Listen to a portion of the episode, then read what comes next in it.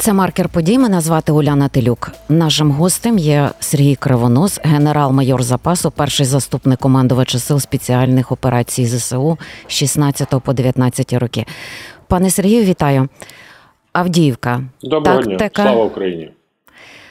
Авдіївка, тактика, стратегія, переваги втрати. Яка ваша експертна оцінка невтомних спроб ворога оточити місцину і чому така увага московітів до Авдіївки? Е, ще раз повторюю, слава Україні, пані. Героям слава. Дякую. Е, ну, Тактика в них така сама була, як і на Бахмуті, але з більшим застосуванням техніки. Е, питання полягає в тому, що для росіян раз потрібно, знаєте, який такий інформаційний посил, інформаційна перемога певна. І от вони хочуть після Бахмуту вони хочуть ще е, отримати Авдіївку. Але Авдіївка для них це ще і безпосередньо можливість, підкреслю, можливість, не що вона може бути реалізована, використана, можливість в разі захоплення Авдіївки в подальшому продовжити наступ з метою е, розсічення нашого груповання Донецького на дві частини. Чи ви побачили зміни в тактиці Збройних сил України на Авдіївському напрямку, виходячи вже з досвіду цього півтора року війни? Ну, якщо порівнювати з півтора року війни, звичайно, е, зміни є, але, скажімо так, знаєте, досконалості нема меж, тому я скажу, що ще багато є над чим працювати. І в першу чергу, це е, своєчасне правильне вогневе враження ворога на дальніх підступах. Ось завдання номер один. І коли ворог висувається в батальйонних і ротних колонах, його значно е, краще вражати, ніж тоді, коли він вже знаходиться на передньому краю і е, розсипаний в бойові порядки в складі е, відділень, в складі зводів. Тому е, для нас е, найголовніше це засоби виявлення, засоби розвідки і засоби дальнього вогневого ураження. Оце те, що нам буде приносити значно більший успіх з значно меншими втратами для нас. У своїх інтерв'ю ви е, відверто заявляєте, що не можна недооцінювати ворога, його здатність швидко вчитися і в першу чергу в Україні.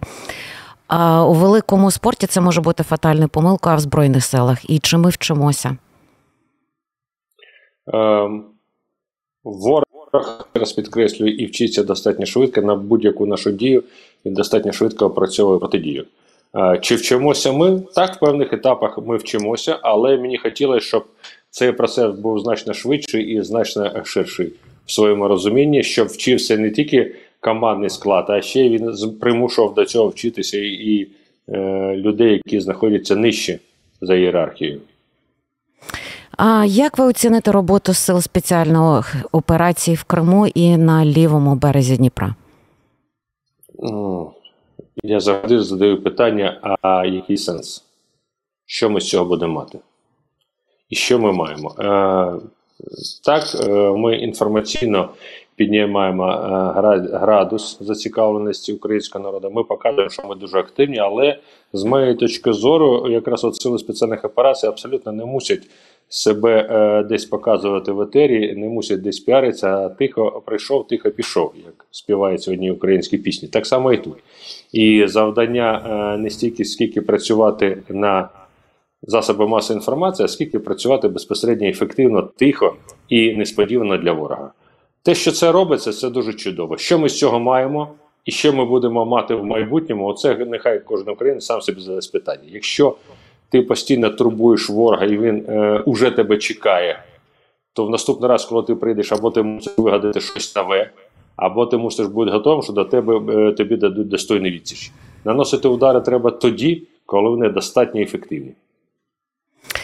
А чи ви спілкуєтеся з хлопцями, які на передовій? А, Є просто багато випадків, і хлопці повертаються з пораненнями, травмами, і яких не демобілізують, і які юридично просто зависають між кріслами. В хлопців є величезні проблеми з отриманням статусу учасника бойових дій. А за даними Українського ветеранського фонду, це понад 50% ветеранів скаржиться на проблеми з виплатами. Тут і компенсації за поранення, зарплати, виплати родинам загиблих. Хто має захищати від бюрократії? Ну, бюрократія була е, завжди, на жаль, і навіть я на собі відчув бюрократію, незважаючи на е, свої погони і свої посади. І скажу так: не мовчати. Найголовніше не мовчати, піднімати це, чого боїться чиновникам, використовує свої, які, знаєте, бажання чи свої спроможності, е, затягуючи певні процеси. Він боїться, е, коли про це будуть говорити. Тому от завдання номер один: якщо є такі приклади, треба чітко доносити до що такий-то, такий-то, таке-то, таке-то робить або не робить. Це найголовніше. Що стосується учасника бойових дій статусу, ну е, влада абсолютно не зацікавлена збільшення е, кількості е, цих учасників бойових дій, тому будь-якими способами затягують цей процес. На жаль, поки що так. Щодо справи Червінського, що вам відомо по ній, і чому взагалі Мені полковник чого відомо досі і, за ґратами?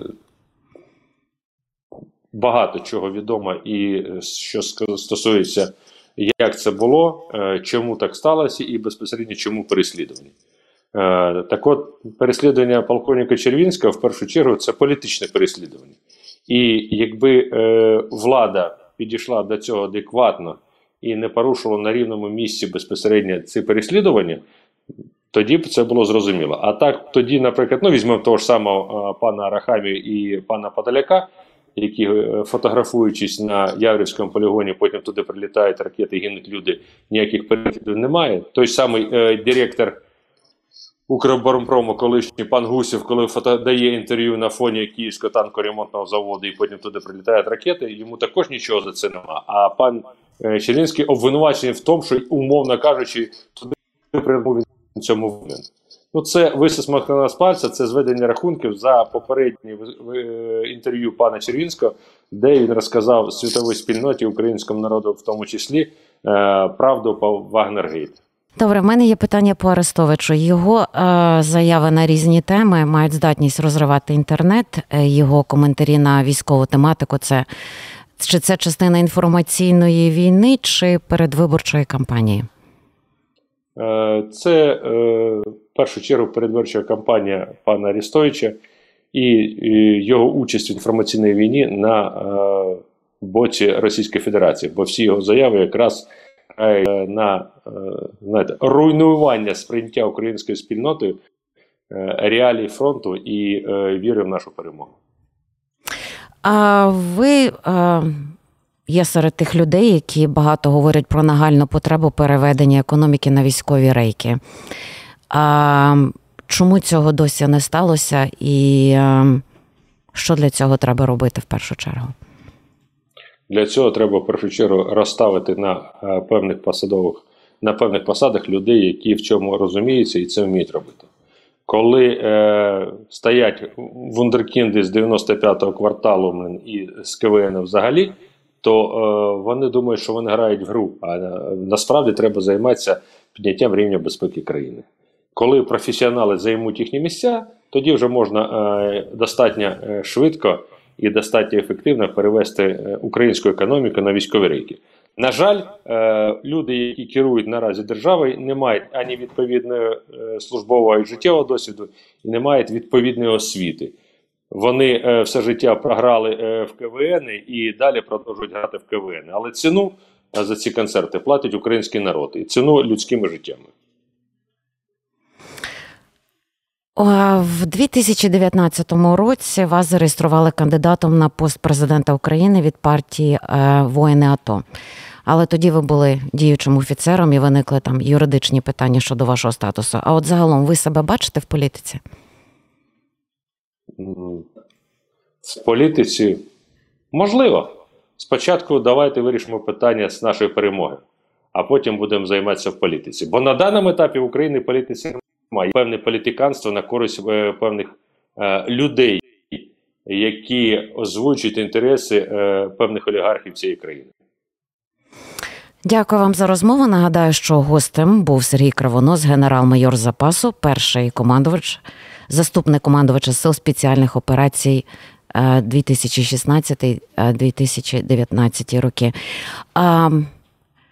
Ну а нашим слухачам і глядачам нагадаю, що дивіться, підписуйтесь і лайкайте наш YouTube канал. І в нас дуже багато цікавих інформацій. Читайте, надсилайте іншим. Па-па.